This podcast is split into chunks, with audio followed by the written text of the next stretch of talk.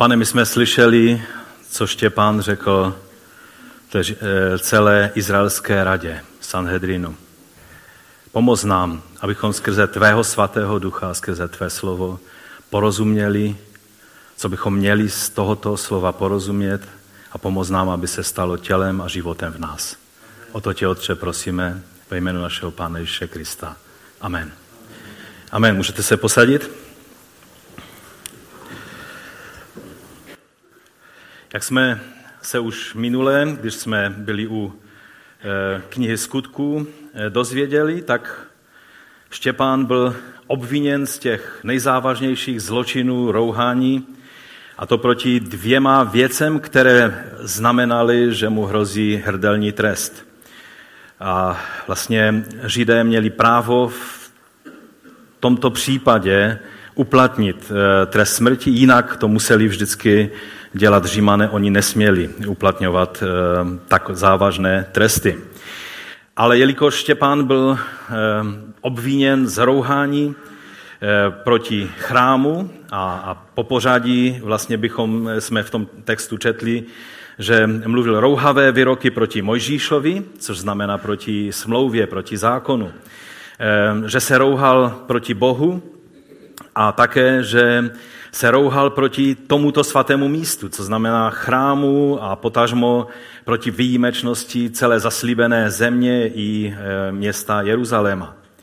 A taky, že tvrdil, že Ježíš Nazarecký zničí toto místo, čili chrám a město, a změní obyčeje, čili e, tradice otců a všechna přikázání přijatá od Mojžíše. Štěpán byl skvělý služebník boží. Byl to muž, který byl určen, aby sloužil u stolu, ale velice záhy se z něj stal jeden z největších apologetů, obranců víry. Jeden z největších ehm, vůdců, který v Jeruzalémě ovlivňoval lidi, že přijímali Ježíše jako mesiáše. A když byl přiveden před radu a celá eh, rada, židovská rada Sanhedrin se sešel, tak eh, vlastně Štěpán si uvědomoval, že teď je to buď a nebo. Že teď je obviněn z věcí, které, eh, za které mu hrozí trest smrti. A tak už minule jsem říkal, přemýšlejme o tom, jakou obranu eh, Štěpán, jestli vybral dobře ten způsob obrany, který on vybral. To dnešní kázání se jmenuje příběh, jestli to ještě můžeš prosím vrátit, příběh živého Boha jako obhajoba. On se bránil velice zvláštním způsobem. Já jsem vám slíbil, že zjistím, jaké jsou eh, vlastně eh, základní postupy, eh, nebo jaká je strategie, nebo jaké jsou způsoby obrany, které se používá v obhajobě, když, když vám hrozí závažné obvinění. A tak jsem si to zjistil u právníků, nebyla to až tak dlouhá cesta, jak jistě si uvědomujete. A První eh, strategie nebo první eh, způsob obrany je, že, jestli si tam můžeme dát, první bod je, že skutek eh, se nestal. Že je obrana postavena na, na snaze dokázat, že to, z čeho je, je daný člověk obviněn, že se to vůbec nestalo. Druhá, druhý způsob obrany je, že sice se skutek stal, ale nespáchala jej ta obviněná osoba. A třetí e, možnost obrany je, že skutek se stal, ano, spachala jej ta obviněná osoba, ale nejedná se v tomto případě o protiprávní jednání. To jsou tři základní strategie obhajoby a Štěpan klidně mohl použít e, tu první metodu, že? Protože, jak jsme četli, tak oni na něj nasadili falešné svědky. Čili on neříkal ty věci, z kterých byl obviněn. On se nesnažil změnit nějaké zvyky a tradice, on ne, vlastně neohrožoval chrám a ty věci eh, a tudíž eh, on klidně mohl použít i tuto první obranu, nebo mohl také vlastně použít i tu druhou, druhý způsob obrany, protože je pravda, že o chrámu, že ho zničí a že ho ve tři dny postaví, ta, e, taková slova padala, ale on klidně mohl říct, to jsem nemluvil já. To mluvil Ježíš. Já jsem ta slova nemluvil, to mluvil Ježíš a navíc se mohl odvolat, že on za tento přečin, nebo z jejich pohledu zločin, už byl odsouzen a vy jste ho přece ukřižovali. A proto trest už padnul, tím jste potvrdili, že, že to mluvil Ježíš a já ne. To je způsob eh, obrany, který, jak mi eh, bylo řečeno, tak eh, je nejčastější. Snažit se prokázat, že to všechno, co bylo spáchano, bylo spáchano někým jiným a ne tím, který je z toho obviněn, ale Štěpán to mohl v, plné, v plném právu použít. Bylo by to velice jednoduché. A často eh, vlastně, jak jsem tak zaspomínal na dobu komunismu, tak z mnohých svědectví eh, mnozí zbabělí křesťané, když se dostali eh, do ohně zkoušky nebo se dostali před soud, tak se snažili tuhle metodu použít. Že vlastně oni to, ne, že ti víc viditelní, ti, co jsou víc na ráně, ti to mluvili. A a myslím si, že, že to souvisí trošku ze zbabělostí, ale to nebyl případ zrovna Štěpána. U Štěpána nešlo najít zbabělost. Štěpán mohl použít vlastně i onu třetí metodu obrany a mohl se snažit vysvětlit, jak to myslel a že to, co říkal, není rouháním, ale že se stalo něco úplně jiného. Takže Štěpan mohl vlastně použít kteroukoliv z těch obranných strategií a jak jsem si zjistil, tak vlastně můžete e, to dělat tak, že začnete tou úplně základní, že se snažíte prokázat, že skutek se nestal. Když vám prokážou, že se to mimo jakoukoliv pochybnost stalo, tak můžete říct, jo, ale nespáchala ho ta osoba, která je obviněna. A pokud, e, pokud ani i to se prokáže, ano, spáchala tato osoba, tak stále ještě máte možnost tu třetí strategii použít. Čili Štěpán mohl takhle právně se snažit svoji kůži si zachránit. Zachovat svůj život. To bylo té škaredě říct, svoji kůži si zachránit. Prostě jednoduše zachovat si život. Štěpán, a to je můj druhý bod, Štěpán se nebrání. Ale co dělá? Začíná vyprávět příběh. Jakoby zapomněl, že mu jde o život. Jakoby zapomněl, že teď je třeba odložit všechny sentimenty a všechny, všechny pravdy, které má tak rád a, a, a které tak rád hlásá lidem, kteří potřebují poznat Krista. Ale teď, Štěpane, zpamatuj se, stojíš před soudem a buď a nebo, buď, buď tady se obhajíš nějakým způsobem, nebo najdeš způsob, jak, jak přimět tento soud, aby tě propustil, anebo jinak tvoje cesta skončí na popravišti. A Štěpán ne, že zapomněl se bránit, ale rozhodnul se nebránit. A začal vyprávět příběh. Je to strašně zvláštní situace, protože on ten příběh začal vyprávět komu? Ne nějakým řeckým e, turistům v Jeruzalémě, kteří přijeli někde z Aten a neměli ponětí o tom, o čem je to všechno v Jeruzalémě. Proč Jeruzalém je tak mimořádné město. Ale on začal pěkně od počátku, od Abraháma, vyprávět příběh Boha, vykupitele, ten příběh živého Boha. Začal vyprávět znalcům písma a velekněžím a předním farizeum a izraelské aristokracii o, o těch znalcích písma a o těch některých zákonnicích se říkalo, že znali Toru ze předu dozadu a ze zadu dopředu. Oni ji skutečně znali, mnozí znali velice dobře z paměti. A těmto lidem Štěpán se rozhodnul, že jim povypráví, jak to v té Biblii skutečně je. Není to zvláštní? Já vám chci říct, že v tom je hluboký princip. A já doufám, že než se rozejdeme, takže tento princip pochopíme. Vypráví příběh, začíná pěkně po pořádku od Abraháma až po Ješu Mesiáše. Vypráví příběh povolaného a e, vyvoleného národa, Izraele. Vypráví ale především příběh o milostivém a dlouhotrpělivém Bohu a o lidech, v jejich šlepějích jdou oni vůdci, před kterými teď stojí. Kteří vždy byli lidmi tvrdošínými a svéhlavými a zarmucovali svého Boha. Takže Štěpán se brání tím, že vypráví příběh živého Boha a jeho vykupitelského plánu. Vlastně se nebrání. Nevyužívá možnost promluvit ke své obraně, ale využívá tuto možnost, aby promluvil k obraně Evangelia, aby promluvil o Ježíši Mesiáši. A tak si kladu otázku, kolikrát v životě jsem se dostal do nějakého konfliktu, do nějaké situace, kdy jsem dokazoval svoji pravdu, že jsem to myslel dobře a neuvědomil jsem si, že mým úkolem není obhajovat sebe, ale vyvyšit Ježíše a obhájit jeho evangelium. Zkusme tak popřemýšlet o našem životě. Kolikrát nám jde o naši pravdu. O dokázání toho, jak my to myslíme a, a jak my jsme nevinní a jak jsme to mysleli dobře.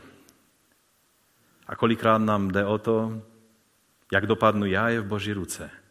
Ale kež by evangelium Kristovo bylo vyvyšeno, kež by Mesiáš a jeho identita byla zřetelná z této situace, aby lidé poznali, kým je Ježíš. To je náš úkol, to je to, co znamená být věrným svědkem. K tomu nás vybízí také apoštol Petr a jistě Štěpan jeho slova měl ve, ve svém srdci. V první listu Petrově, v třetí kapitole je napsáno, můžeme si to tam dát, ale Pána Krista posvěďte ve svých srdcích. Buďte stále připraveni k obhajobě před každým, kdo by od vás žádal, abyste vydali počet z naděje, kterou máte. Avšak z tichosti a z bázní majíce dobré svědomí, aby ti, kteří hanobí váš dobrý způsob života v Kristu, byli zahanbeni v tom, v čem vás pomlouvají jako zločince. Štěpan přesně takto jednal. Vydává počet z naděje, kterou měl. Jestli to dělal v tichosti a zbázní, to už je druhá věc. Ke konci ten příběh graduje a Štěpan zvyšuje hlas a mluví e, a v tom, jak jsme poslouchali, e, ty odborníky, kteří nám to četli, e, je to vlastně, to byl nahraný text Bible 21, tak tam to zvýšení hlasu bylo rozeznat. Já si myslím, že to bylo přesně tak, jak to bylo se Štěpánem. Ale tam to mělo své místo. V tom dilematu, kdy mu hrozilo smrtelné nebezpečí, se rozhodnul jednat ne tak, aby obhajil sebe sama, ale aby obhajil za prvé identitu Mesiáše a za druhé, co to pro každého člověka znamená. Bratři a sestry, já vám chci znovu připomenout, už jsem to tu mluvil mnohokrát, ale to si musíme vštípit do našich srdcí, dostat pod svoji kůži i o půlnoci, když nás zbudí a zeptají se, co je vaším úkolem tady na tomto světě. Jsme svědky a potvrzujeme identitu Mesiáše. Především. A co to pro člověka znamená. Svým svědectvím chceme ukázat, jakým způsobem správně člověk má na tuto realitu zareagovat.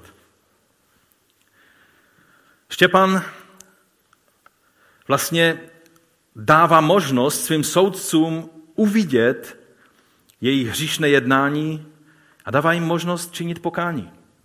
V tom byla jeho obrovská velkorysost.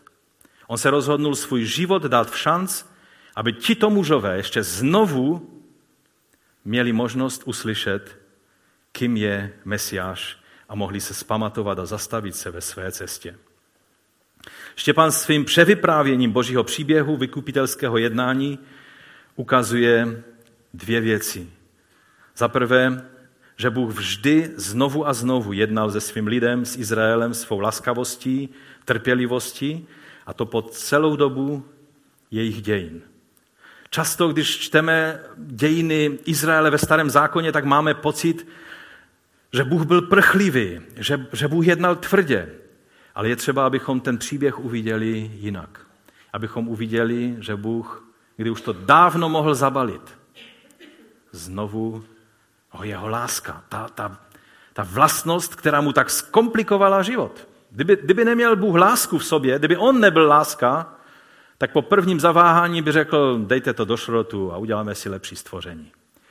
Ale protože mezi Bohem stvořitelem a tebou a mnou existuje to něco, co je boží láska. Co je jeho cheset. To hebrejské slovo vyjadřuje nejenom lásku, ale smilování a také důležitou věc.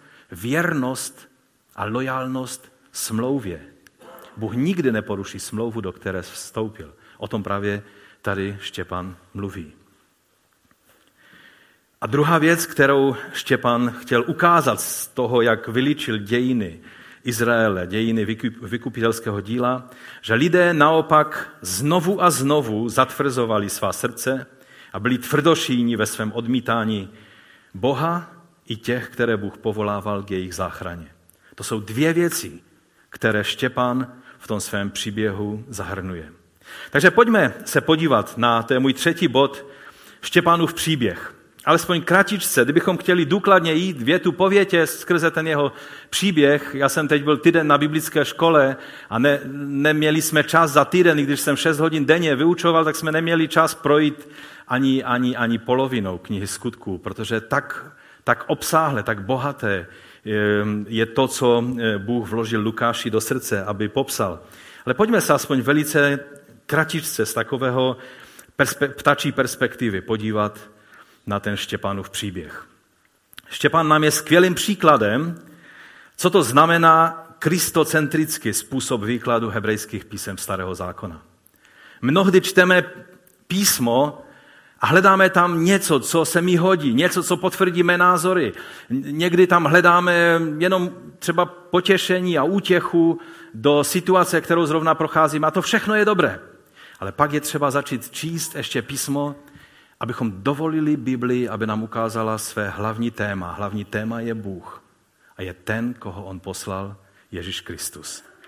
Pokud nečteme písmo kristocentrickým způsobem, pak neporozumíme písmu. Tento způsob výkladu, tak jak ho vlastně Štěpán používá, tak věříme, že nemohl pocházet od nikoho jiného. Je to tak specificky eh, způsob interpretace, výkladu, přístupu eh, k vlastně výkladu starého zákona, že to muselo mít velice silnou autoritu za sebou. Apoštolé si to nevymysleli. Apoštol Pavel si to nevymyslel. Štěpán si to nevymyslel. Ale ten, kdo přišel s tímto s tímto způsobem eh, pohledu na starý zákon, na boží slovo starého zákona, tak nám Lukáš eh, ve svém evangeliu tak trošku odhaluje to tajemství. A pamatujete na cestu do Emaus, jak šli ti učedníci a byli celkem skleslí a zmatení a nevěděli, co si o tom všem mají myslet. A, a potom také, když byli učedníci zhromáždění a, a oni jim říkali o té zkušenosti a Ježíš přišel mezi, mezi ně. U Lukáše ve 24. kapitole na té cestě do Emaus tak čteme a začal od Mojžíše a od všech proroků a vysvětlil jim ve všech písmech to, co o něm bylo napsáno. Tím způsobem, jak Ježíš ukázal v, ve všech písmech, a ve všech prorocích, počavše zákonem Mojžišovým, až přes veškerá ostatní písma, co o něm je napsáno. Pokud nevidíme Krista v písmu, pak nerozumíme písmu. A pak, když byli všichni zhromážděni, najednou je Ježíš překvapil svou návštěvou, a to je 44. verš 24. kapitoly, a je tam napsáno, řekl jim, to jsou ta má slova, která jsem k vám mluvil, když jsem byl ještě s vámi, že se musí naplnit všechno, co je o mě napsáno v Mojžíšově zákoně, v prorocích a žálmech. To je tradiční rozdělení hebrejských písem. Je to takzvaný Tanach, čili je to Tora, jsou to Navím, čili proroci a také ostatní spisy. A potom je tady napsáno, otevřel jejich mysl, aby rozuměli písmu. On nejenom, že jim dal ten klíč, jak mají číst písmo, ale skrze Ducha Svatého jim bylo otevřeno jejich myšlení a on otevřel jejich mysl, aby porozuměli písmu. A víme, že Ježíš ještě řekl, že až on odejde a přijde Duch Svatý, on vám On vás uvede do veškeré pravdy. On vám ještě řekne věci, které, které Ježíš nestihnul říct, ale on to všechno skrze Ducha Svatého vám vysvětlí. A tak Štěpán začíná svou řeč velmi zdvořile. On je nazývá muži, bratři a otcové, poslyšte. Bůh slávy se ukázal našemu otci Abrahamovi, když byl ještě v Mezopotámii. Chtěl jim ukázat ještě úplně mimo Izrael, když to bylo v dnešním Iráku, že? To bylo tam už Bůh v té chaldejské zemi oslovil našeho praotce Abrahama. Je zvláštní, jak se všichni odvolávají na Abrahama. Křesťané, židé a víme, že i muslimové se odvolávají na Abrahama. Já vám chci říct, že my se odvoláváme pravem na Abrahama, protože skrze syna zaslíbení, kterého Abraham a Sara dostali, tak skrze něho přišel ten, který je naším pánem. A to je ten příběh, tím začal, tím vlastně Štěpán začal svůj příběh. Mluvil o Bohu, který s Abrahamem uzavírá smlouvu. Ale když čteme pozorně písmo, tak zjistíme, že když přišla mrákota na Abrahama a když on měl rozpůlit ta zvířata, aby prostě tím způsobem, kterým se kdysi uzavíral smlouvy, aby uzavřel smlouvu, tak nakonec jenom plamen ohně, který představoval, byla v tom boží přítomnost, ta všekina boží, prošel těmi rozseknutými půlkami zvířat. Abraham neprošel. On by nebyl schopen dodržet tu smlouvu, ale Bůh je ten, který se zavázal, že tím se vyjadřoval, ať se stane tomu, kdo nedodrží tu smlouvu tak, jak se stalo těm zvířatům. Bůh je cheset, on, je, on dodrží své smlouvy. On nikdy neselže v tom, co slíbil. A Abraham měl jednoduchý úkol. Měl, nebo prostý, nejednoduchý, ale prostý. Nebylo to komplikované, ale byl to krok, kterým měl vyjádřit, že důvěřuje božímu jednání s ním, i když nevěděl, co bude následovat. Měl jednoduše odejít z domu svého otce a on šel a usadil se v Charanu, tak trošku na půli cesty. Ale Bůh, tam je potom napsáno, že ho přenesl, Štěpan to tak vyjádřil, že ne, že Abraham se vzal, ale že ho Bůh vzal a přenesl do Kanánu. Dále potom je řeč o tom, že on obřezal eh, Izáka a, a další své, své eh, syny a, a vlastně eh, i vnuci Jakob, teda Izák obřezal a Jakob obřezal všechny patriarchy. Obřízka znamenala poddání se celé boží vládě.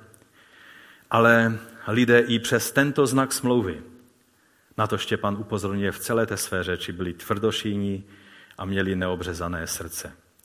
A pak to už eh, řekl Abrahamovi Bůh, že budou po 400 let v zajetí v Egyptě.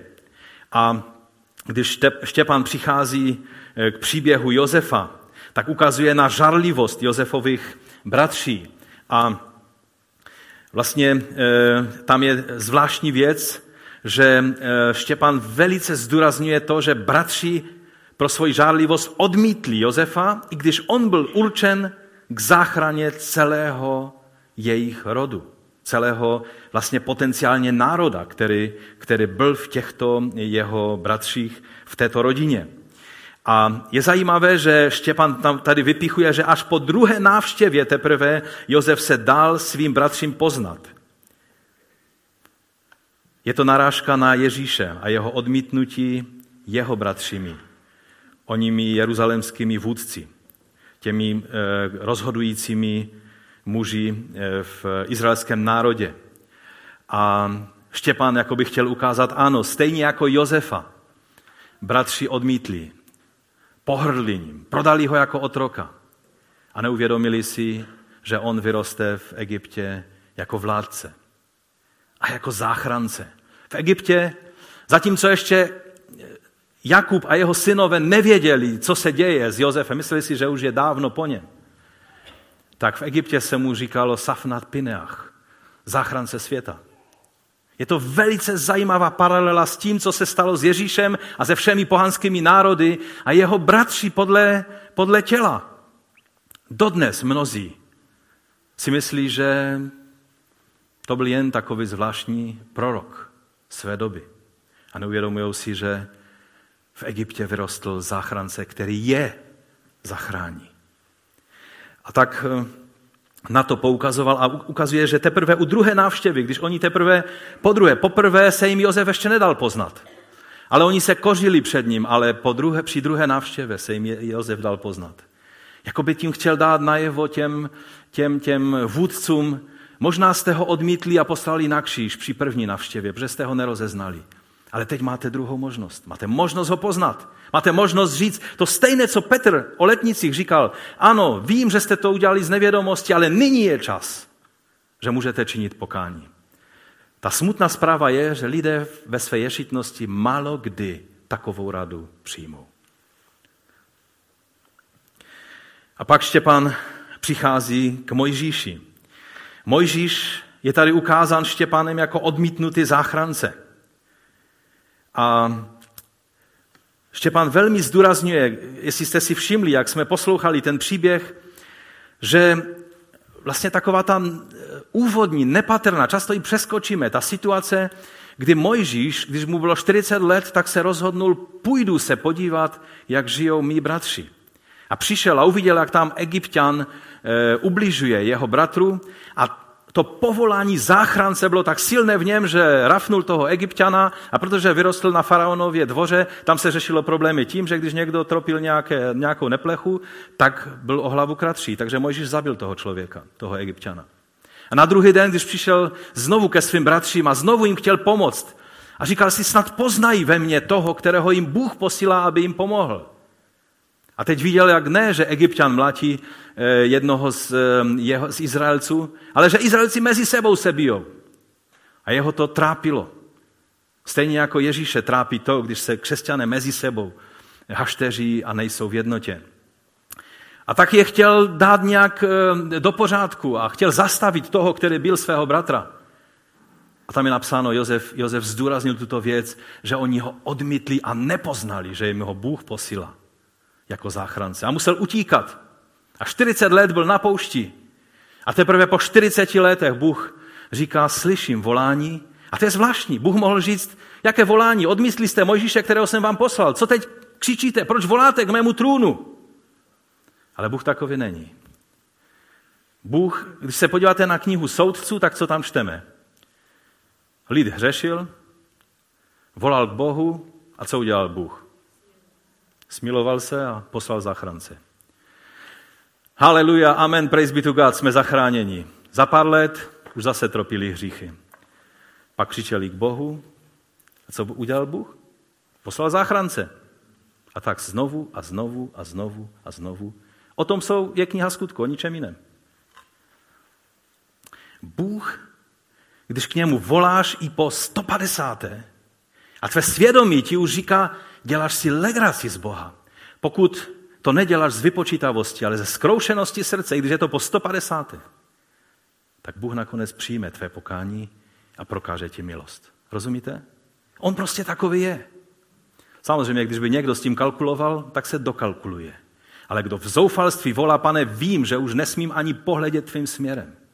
Tak jako marnotratný syn, otče, vím, snad alespoň za otroka mě přijmí. On ho nepřijal za otroka, on ho přijal za syna. Za váženého syna. Tak až to urazilo toho slušňáka v rodině. Toto je Bůh, kterého Štěpán ukazuje těmto, těmto mužům ze Sanhedrinu. Mojžíš byl dán, vyvedl je e, z Egypta mocnou rukou, činil zázraky. A když přišli na, na, na poušť, a když byli u hory Sinaj, a Bůh jednal s Mojžíšem nahoře a, a předával mu, mu zákon, což bylo, což bylo vlastně vyjádření vysostné toho, že mají ústavu, že jsou národem, že mají zákon, to znamená, že, že jsou božím národem a jejich králem je hospodin. A oni čekají a furt nic, tak si řekli, Arone, musíme mít nějakou formu uctívání, musíme, musíme přece mít něco, nějakým způsob, jak budeme chválit hospodina, který nás vyvedl z Egypta. Všechny národy mají něco, zlaté tele nebo, nebo nějakou kamennou sochu. Tady máš naše zlato, udělej nám zlaté tele. Tak jako byl Big Apis v Egyptě. Aaron, poslušný lidu, aby ho nezabili, tak udělal, co chtěli.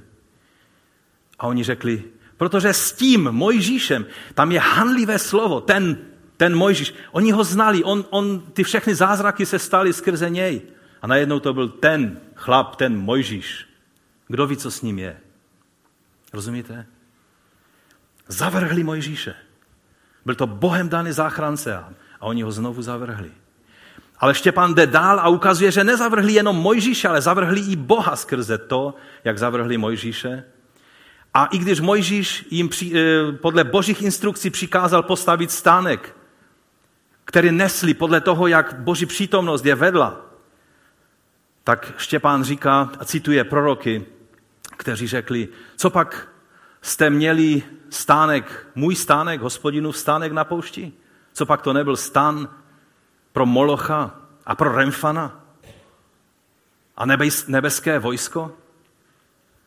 Štěpán ukazuje, že někdy i bohoslužba živému Bohu se může stát modloslužbou Molochovi a Remfanovi, nebeskému vojsku. Protože lidé mají tendenci se klanět dílu svých rukou. To je to, co tam také Štěpán zdůrazňuje. Že si vytvořili dílo svých rukou, kterému se klaněli a veselili se ze skutku svých rukou. Skutky rukou v hebrejštině vždycky znamenají ne pracovitost, ale znamenají, že to, co jedině může dělat Bůh, člověk udělá a je pyšný na to, že to dokázal udělat. Samozřejmě to udělal pro Boha. Přece to tele bylo vysostným vyjádřením hospodina, který je vyvedl z Egypta a teď můžeme tvůrčím způsobem uctívat hospodina. Radovali se a veselili. A tam je napsáno, že to byla ohavnost pro hospodina. Je třeba se zamyslet. Začasto nemáme my nějaké dílo lidských rukou, kterým se pyšníme, že jsme to samozřejmě udělali pro Boha. Kolik věcí děláme pro Boha, ale pak nám, nás tak hřeje u srdce, když, když je vidět, že jsme to dílo pro Boha udělali my. Je to nebezpečná půda. Když jsme hrdí na to, jak nám Bůh dal, a teď už je to 16 let, co nám Bůh dal skvělou budovu. Ale když bychom se tím pešnili a říkali si, to je skvělá budova. Ano, to nám dal Bůh, ale my jsme věřili a, a, a, a byli účastní těchto zázraků, které Bůh udělal. Veškerá slava patří jemu. Každou slávu, kterou si přivlastníme, kláníme se dílu lidských rukou. Rozumíte? Je to věc, která je velice nebezpečná a na poušti mnozí lidé, je to obrovské varování. Většina z té generace zůstala ležet na poušti, protože těmto věcem nevěnovali pozornost. Boží stánek, jak jsem řekl, se může stát vlastně stánkem nebeského zástupu Molocha Remfana. Později Izraelci obětovali své děti, aby se přiblížili těm národům, které byly kolem nich. Moloch to byl bůh, tuším, Amonovců. A oni podle způsobu, jak Amonovci eh, obětovali děti skrze oheň eh, Molochovi, oni to dělali taky. Pokud lidé jsou ve vzpouře vůči Bohu, pak jejich uctívání je ohavnosti. Štěpán ukazuje, že neodmítli tím jenom Mojžíše, ale samotného Boha. A pak, pak přichází k Davidovi a k Šalamounovi a říká, že v Davidovi Bůh nalezl zalíbení, protože David věrně naplňoval Boží vůli. A měl touhu, Bože, ten stánek, který putoval po poušti, teď jsme ty jsi vybral místo. Ve starém zákoně je napsáno, že Bůh si vybral jedno místo na světě, kde složí své jméno. A to byl Jeruzalém. To byl Sion jako místo e, krále a to byla hora Moriach, kde měl být chrám, kde, kde přítomnost Boží měla spočinout. A David toužil postavit, Bůh mu zabránil, tak on alespoň zhromáždil veškerý materiál a použil svou autoritu a sílu a prostředky k tomu, aby usnadnil svému synovi Šalamounovi postavit chrám. A Šalamoun postavil chrám, který byl nejvelkolepější stavbou své doby.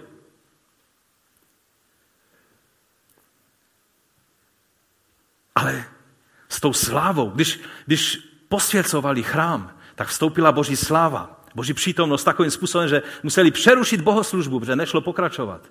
Taková přítomnost Boží tam byla. Ale zároveň, když se podívali na ten chrám a podívali se na jiné národy, tak si řekli, kdo má krále jak my?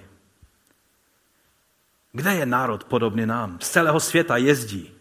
Královna ze Sáby přijela, aby viděla moudrost Šalamounovu, aby obdivovala dílo, které Šalamón samozřejmě pro Boha udělal.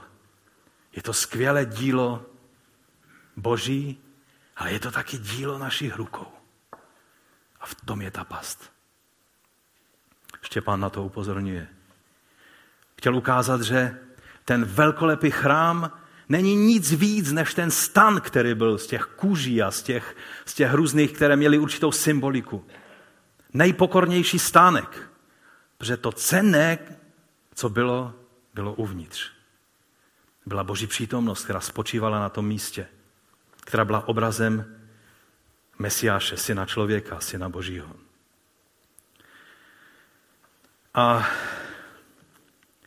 na to Štěpán ukazuje, že se chrám v Jeruzalémě, který byl pak eh, obnoven a, a Izraelci byli vděční pánu za to, že mohl být obnoven a že, že eh, byl vlastně té helenizace a z toho vlivu řeckého a krutého pronásledování, že, že byl, byl národ vysvobozen a, a, a že, že mohl být ten chrám, který Nehemiáš, Ezdráš eh, obnovil, takže oni ho mohli posunout ještě dál. A pak přišel Herodes a ten to posunul ještě dál. A byla to absolutně velkolepá stavba. A teď oni celou svoji teologii přizpůsobili tomu, že to místo je důležité. A neuvědomovali se, že celý Herodův chrám, jediný smysl, který měl, tak byl jeden okamžik. Který okamžik to byl? Když Ježíš věl na oslátku a vstoupil do chrámu. Protože prorok prorokoval, že sláva toho druhého domu bude větší než toho prvního. Dodnes si rabini lámou hlavu, čím mohla být slava toho druhého domu větší než toho prvního. Snad tím, že stál déle než ten první? Neví přesně, my víme přesně. Protože tak, jak prorok prorokoval, že vstoupí do toho domu pán náhle. On vstoupil. Symbolicky očistil tento chrám. Ale to byl jediný účel toho chrámu. Ten pán a jeho přítomnost je důležité a ne ta sofistikovaná stavba, která, o které bychom mohli mluvit a často jsme mluvili a ukazovali si. To byla jedna z nejsofistikovanějších staveb, která kdykoliv byla postavena. Celé, to, to byly kopečky a to bylo celé znivelované, zarovnané, obrovský prostor připravený pro to, aby to tam mohlo stát. Ale to všechno nebylo nic, protože to, co je důležité, je hospodinová přítomnost, jeho jméno a Štěpan vysvětluje, co pak Bůh, který stvořil všechno a no, země je pouze, pouze podložkou, o kterou on si může očistit své boty. Jaký dům mu chcete postavit? Vaše teologie se zcvrkla. Dostala se do situace, kdy vy se točíte kolem domu. A to je to důležité, kolem chrámu. Ano, Bůh to dal, ale jen proto, abyste si uvědomovali, kým On je. A ne, abyste si z tohohle udělali náboženství, abyste si z tohohle udělali udělali smysl své existence. Když celá ta věc měla sloužit tomu, abyste spozorněli a viděli toho, o koho se jedná, svého pána. A když přišel pán, tak jste mu naplývali do tváře. A zbiču, nechali jste ho zbičovat. Nechali jste se vojákům mu posmívat. To je jedna z nejzvláštnějších situací, kdy ti farizeové, kteří tak toužili každou jotu naplnit ze zákona hospodinova, ti saduceové, kteří, kteří chtěli, aby chrám byl v co největším lesku a všechno fungovalo, jak má, pro svého Boha. A pak ten, který je Bohem vyjadřením v plnosti tělesně, stojí mezi nima a oni se mu posmívají, ubližují falešní svědci o něm svědčí a nakonec ho vydávají Pilátovi, aby ho ukřižoval. Je to strašná situace. Ale tak to bylo. Protože vždycky, když člověk se zaměří na, na ty věci, které mají sloužit pouze jako nástroje ke svému cíli, stanou se cílem sami v sobě. Je to dílo lidských rukou, kterým se kláníme. Víte, my si musíme uvědomit, někdy máme pocit, že pohané byli takový trošku natvrdlí lidé, kteří tam měli tu kamennou sochu a říkali si, to je můj Bůh. Skutečně tomu věříte? Že ti pohane byli takový trošku pomalejší v přemýšlení a byl to kus kamene, nejdříve si ho vyklepali, pěkně tak, udělali, dobré, takový budeš mít nos, takhle budeš vypadat. A teď řekli, a to je můj Bůh. Myslíte si, že byli tak tupí? Ne. Oni byli stejně vzdělaní a moudří, jak si ty a já. Možná víc. A Oni tím dílem svých rukou pouze dali viditelnou formu neviditelnému božstvu. A řekli, tohle je způsob, jak budeme uctívat toho Boha, který je na nebesích. Tohle je ta forma. Kolikrát my si uděláme svoji formu. A kláníme se dílu lidských rukou a ne tomu, komu patří sláva. To je to, o čem Štěpán celou dobu mluvil. Chrám je důležitý, Bůh ho dal. Ale co vy jste z toho udělali, je náboženství, klanění se dílu lidských rukou. Z toho je obvinil.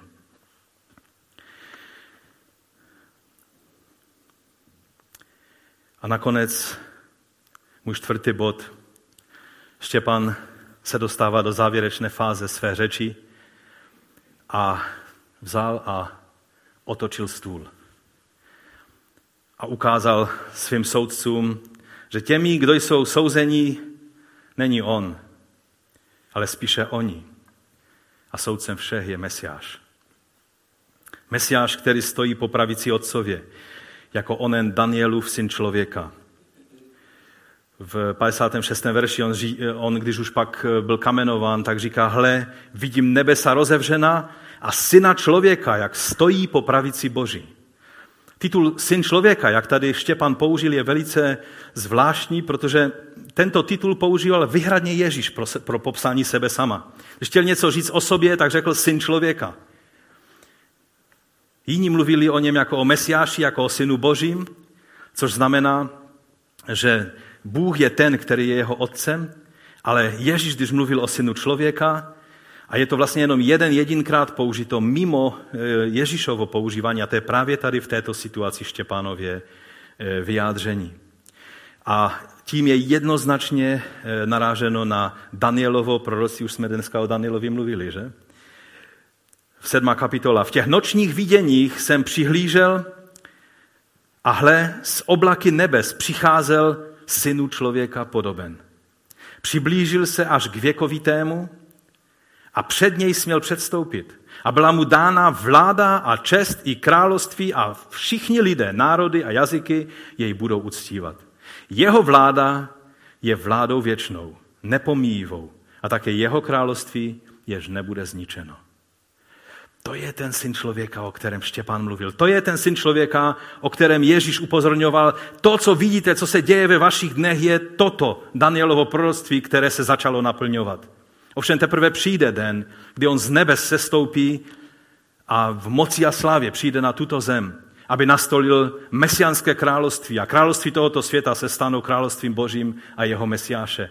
A lidé budou vzkříšení a ti, kteří budeme v ten den naživu, tak budeme v okamžiku proměnění, abychom byli na té velké slávě, která bude sice z jedné strany tvrdým soudem pro veškerou nepravost tohoto světa, ale obrovskou odměnou a hostinou radosti pro ty, kteří se toho zúčastní, ať skrze vzkříšení nebo skrze eh, proměnění. To bude ta sláva, kterou se máme utěšovat, jak říká poštol Pavel. Historik eh, druhého století Hegezipus zaznamenává, že on píše, že Ježíšův bratr Jakub, ten pastor jeruzalemského sboru, že když byl on souzen před Sanhedrinem, tak řekl, proč se mě ptáte na syna člověka?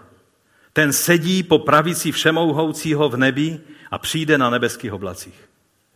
Rozumíte? To je víra, ta starobylá víra první generace křesťanů a doufám, že i naše víra. Štěpan najednou vidí, že už eh, toho nestihne moc říct, protože teď se pustil už do skutečné konfrontace, tak vidí, že to musí velice, eh, velice zeštíhlit. Nebyl hnan časem, jak já jsem tady hnan časem, ale tím, že už mu nezbyvalo příliš hodně možností, aby tito jeho soudci ještě trpělivě ho dále poslouchali. A proto oni už začali vidět, kam on s tím celým příběhem míří. A tak on vlastně je zcela zjevně obvinil z toho, že jsou přesně jako jejich otcové. Ne ti věrní Davidové, Mojžišové a Josefové a Abrahamové, ale jako ti zavidějící Josefovi bratři. Jako ti Stejně tak, jak oni, ten establishment jeruzalemský, záviděl Ježíši, to jeho postavení, jak ho lid přijíma a byli zaslepeni, aby uviděli, co Bůh skrze něho činí a proto ho odsoudili. Byli spíše jako Izraelci, kteří nerozeznali Mojžíše jako toho záchrance a e, až teprve na podruhé a po dlouhé době ho přijali, ale pak stejně zase si chodili svýma cestama. Že jsou spíše eh, ne, eh, že jsou to oni, kteří odmítli poddanost víry, eh, kterou měl Abraham, že odmítli Josefa jako ti bratři, že odmítli Mojžíše, že odmítli stánek a kláněli se raději dílu svých rukou a zlatému teleti, než samotnému Bohu. Toto, Ježíš, to, toto Štěpan vyjadřuje ve svém závěrečné řeči. Dále mluví, že z Šalamounova chrámu si udělali dílo lidských rukou, kterým se pyšní. Pyšní se před jinými národy, pyšní se jedni před druhými. A vlastně uctívají své úspěchy a moc. A kolik je to varování pro nás. Kolik je to upozornění, abychom nikdy slávu, která patří Bohu, nepřisuzovali člověku, především ne nám samotným. Oni, si, oni uctívali spíše své úspěchy a moc a lesk svých úřadů více, než toho, o koho jde. Toho, kdo je jeho pán, kdo do toho domu vstoupil. Toho nerozeznali a odmítli přesně po vzoru svých předků. A tak Štěpan mluví tu závěrečnou řeč. Vy tvrdošíní, vy lidé neobřezaného srdce i uší, stále vzdorujete duchu svatému. To, co dělali, nebylo poddanost duchu svatému, což vyjadřovala obřízka, ale byl to vzdor a rebelie vůči duchu svatému. Jak vaši otcové, tak i vy. Kterého z proroků vaši otcové nepronásledovali. Zabili ty, kteří předpověděli příchod onoho spravedlivého. A vy jste se nyní stali jeho zrádci a vrahy. Vy, kteří jste přijali zákon skrze anděli, ale nezachovali jste jej. Štěpán mluvil, to je můj pátý bod, on mluvil ostře jako meč. Ale to, co chci na závěr ukázat, je, že jeho slova byla ostrá jako meč, ale jeho srdce bylo měkké a laskavé, jako srdce jeho pána v den jeho smrti. Štěpan žil jako Ježíš, Štěpan mluvil jako Ježíš, ale Štěpan také zemřel jako Ježíš. Záznamy o konci židovských mučedníků, a e, máme je jich mnoho, hlavně z doby makabejské, kdy byli mučeni a, a zabíjeni strašlivým způsobem, tak e, nám svědčí o jejich statečnosti, o jejich víře. Oni vyznávali víru ve vzkříšení. Ano, vy nás dnes zabíjíte, ale přijde den, kdy hospodin vzkřísí naše těla a budeme znovu oslavovat v oslaveném těle našeho pána. To je to, co bychom si jako křesťané měli připomínat. Už ti tehdy v dobách makabejských toto vyznávali a tomu věřili, ale oni k tomu dodávali jednu věc. Oni většinou, tam jsou záznamy o tom, jak spílali a hrozili svým mučitelům tvrdým trestem, který je nemine. Oni v těch mukách říkali, teď mučíte vy mě, ale přijde den, že hospodin bude mučit vás. On bude soudit vás a vaše syny. Než ještě zemřeli, tak jim takto tak to spílali a tak to mluvili. Štěpán ovšem měl vyšší vzor než makabejské bojovníky. Jeho vzorem byl sám pán. Co řekl Ježíš, když ho přibili ke kříži? Lukáš to zaznamená ve 23. kapitole. Když přišli na místo, které se nazývá Lepka, ukřižovali tam jeho i ty zločince. Jednoho po pravici a druhého po levici. A Ježíš říkal, Otče, odpustím. Neboť nevědí, co činí. Když si dělili jeho šaty a hodili los, měli prostě dobrou legraci. A on prosil Otče, ať jim odpustí, protože oni neví, co činí. Jistě oni nevěděli, co činili, tito vojáci. Neměli ponětí o tom, co dělají. A Štěpán se dobře učil od svého pána. On nejenom žil jak Ježíš, nejenom mluvil jak Ježíš, ale při umírání byl podobný svému pánu. 59. verš říká, když kamenovali Štěpána, který vzýval pána a říkal, pane Ježíši, přijmi mého ducha. I v tom si vzal vzor ze svého pána. Když Ježíš na kříži mluvil, Otče, do tvých rukou dávám svého ducha, Štěpán říká, pane Ježíši, protože on uviděl, měl vidění, viděl eh, syna člověka, který stojí po pravici otcově a tak říká, do tvých rukou přijmi mého ducha. A pak je napsáno 60. verš, klesl na kolena a zvolal velikým hlasem, pane, nepočítej jim tento hřích. Když to řekl, zesnul. To byla jeho poslední slova. Modlím se, aby mi Bůh dal, aby když budou poslední slova vycházet z mých úst, ať je to něco takového. Ať je to odpuštění, ať je to milost, ať je to věrnost pánu. A ne zoufalost. Četl jsem příběhy mocných, jak odcházeli z toho světa a je to velice tristní čtení. Je to čtení, které je někdy hruzostrašné. Jakým způsobem se trápili mocní tohoto světa, kteří vládli národy a najednou před smrtí byli sami a nevěděli, co mají dělat. Někteří nedůvěřovali už pak nikomu. Stalin se nechal ošetřovat veterinářem, protože žádnému lékaři nedůvěřoval. A zemřeli v zoufalství a v opuštění a většinou zabití někým jiným. Ale Štěpan, před ním se nebesa otevřela a on viděl pána, který sedí po pravici otcově. V tom okamžiku je napsáno, že Ježíš stál po pravici otcově. V tom jsou, v tom jsou dva významy. Že Štěpán přicházel ke svému pánu, který ho přijímal do své slávy a postavil se, aby přivítal svého věrného sluhu. A ten druhý význam je, že to byl soud. Ano, tady na zemi probíhal soud a odsoudili Štěpána, ale vyšší soud, nebeský soud, rozhodnul o tom, že on je oslavený služebník, který došel věrně až do cíle a byl povolan ke svému nejenom soudci, ale záchranci a spasiteli a pánu. To je ta nádherná realita, která je připravená i pro každého jednoho z nás.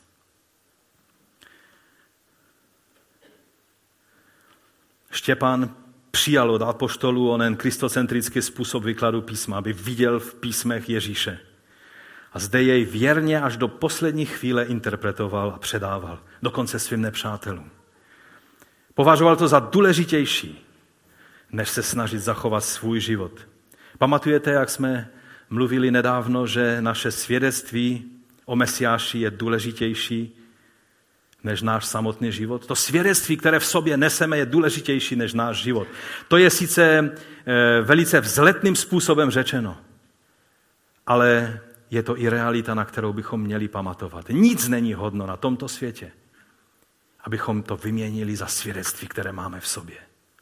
Modleme se za naše mladé lidi, za děti, aby když eh, je tlak vrstevníku na ně, aby to svědectví Mesiáše v sobě zachovali a nevyměnili to za nic na světě. Když Štěpan umíral, nejenže prosil za odpuštění pro své vrahy, ale uviděl Ježíše jako toho konečného soudce, jak stojí a čeká, aby mohl on říct svůj ortel v celém tom sporu. A byl to ortel milosti a lásky. A přivítal svého věrného svědka u sebe ve své nebeské slávě. Za ten jeden moment vám chci říct, že stojí za to protrpět na této zemi cokoliv. Žijeme jako Abraham, jako Jozef, jako Mojžíš, jako David. Žijeme tak, abychom nepřišli o ten okamžik setkání se svým pánem. Protože to je to, za co stojí projít čímkoliv, co nám život položí do cesty. Povstaňme k modlitbě. Jsou mnohé věci, kterými Ježíšovi věrní svědci a služebníci musí projít. Pro Štěpana to znamenalo zaplatit cenu nejvyšší. Pro tebe možná to neznamená zaplatit cenu nejvyšší, kež by nikdo z nás nemusel tuto cenu zaplatit. Ale ať je to cokoliv. Ať je to křivý pohled e, někoho, na kom ti záleží. Ať je to vysměch tvých kolegů a spolupracovníků. Ať je to nepochopení nebo že nebudeš povyšen v práci, protože jsi křesťan. Četli jsme svědectví našich bratří, Beno četl, Iráčanů, či museli projít jenom pro ten jednoduchý fakt, že jsou křesťané.